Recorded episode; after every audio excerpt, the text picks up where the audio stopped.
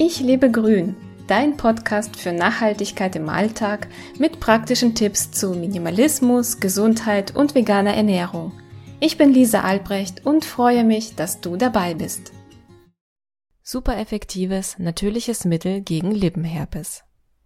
Es gab Zeiten, da hatte ich sehr regelmäßig Lippenherpes. Häufig nach einer Erkältung oder Stress. Manchmal hatte ich sogar das Gefühl, dass alleine nur der Gedanke an Lippenherpes die nervigen juckenden und rasch wachsenden Bläschen sichtbar werden ließ. Lippenherpes bekam ich immer an der gleichen Stelle, nämlich auf der Unterlippe. Das erste Mal bekam ich Lippenherpes mit etwa 14 Jahren, während einer ordentlichen Erkältung. Ich ging zum Arzt, weil ich eine Krankmeldung für die Schule brauchte. Meine Unterlippe sah wirklich sehr schlimm aus. In solch einem Ausmaß hatte ich später nie wieder Lippenherpes aber als mich der Arzt sah, verschrieb er mir sofort eine Salbe. Jetzt hatte ich schon lange keinen Lippenherpes mehr, und wenn ich doch spüre, dass möglicherweise etwas entstehen könnte, habe ich meine persönliche Geheimwaffe parat. Dazu gleich mehr. Ich habe das Gefühl, Herpes weiß, was du letzten Sommer getan hast, oder so ähnlich. Meine Theorie lautet, je schlechter mein Immunsystem, umso bessere Karten hat der Lippenherpes. Meine Verdauung war früher alles andere als gut. Ich wusste nicht, dass ich eine starke Unverträglichkeit gegen Gluten habe und erst nach der Umstellung merkte ich eine enorme Verbesserung. Nein, eine echte Symptomfreiheit. Wenn der Darm funktioniert, funktioniert auch das Immunsystem deutlich besser. Als ich es geschafft habe, durch diverse Veränderungen in meinem Leben, eine Ernährungsumstellung, Stressreduzierung, ist mir circa zwei Jahre später aufgefallen, dass ich kein einziges Mal Lippenherpes bekam. Da habe ich mich schon gefragt, warum. Und ich denke, mein Körper musste nicht mehr so leiden. Ich war stark genug, den Herpes in Schach zu halten.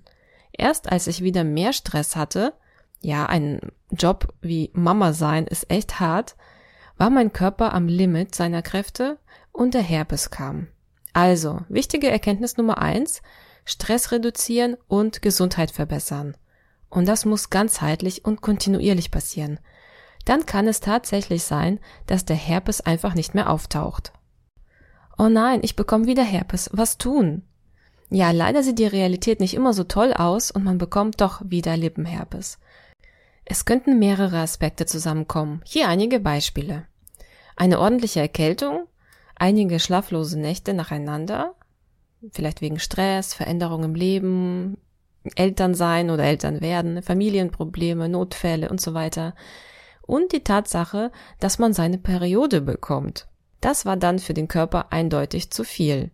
Natürlich ist in so einem Fall gerne die Herpescreme leer, ja, oder abgelaufen. Das war mal bei mir so der Fall.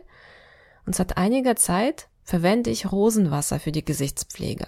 Und irgendwann habe ich intuitiv das Rosenwasser gegen Lippenherpes angewendet. Und tatsächlich, es hat sehr gut geholfen. Ich konnte, also bisschen übertrieben gesagt, zusehen, wie die Herpesgröße schrumpfte.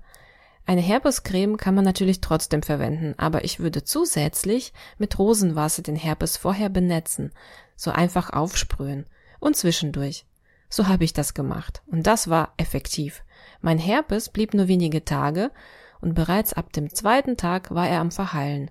Sonst blieb er immer bei mir mindestens eine Woche mit anschließender Kruste, die eine gefühlte weitere Woche nicht abfallen wollte. Naja, schön ist was anderes. Richtig lästig sowieso.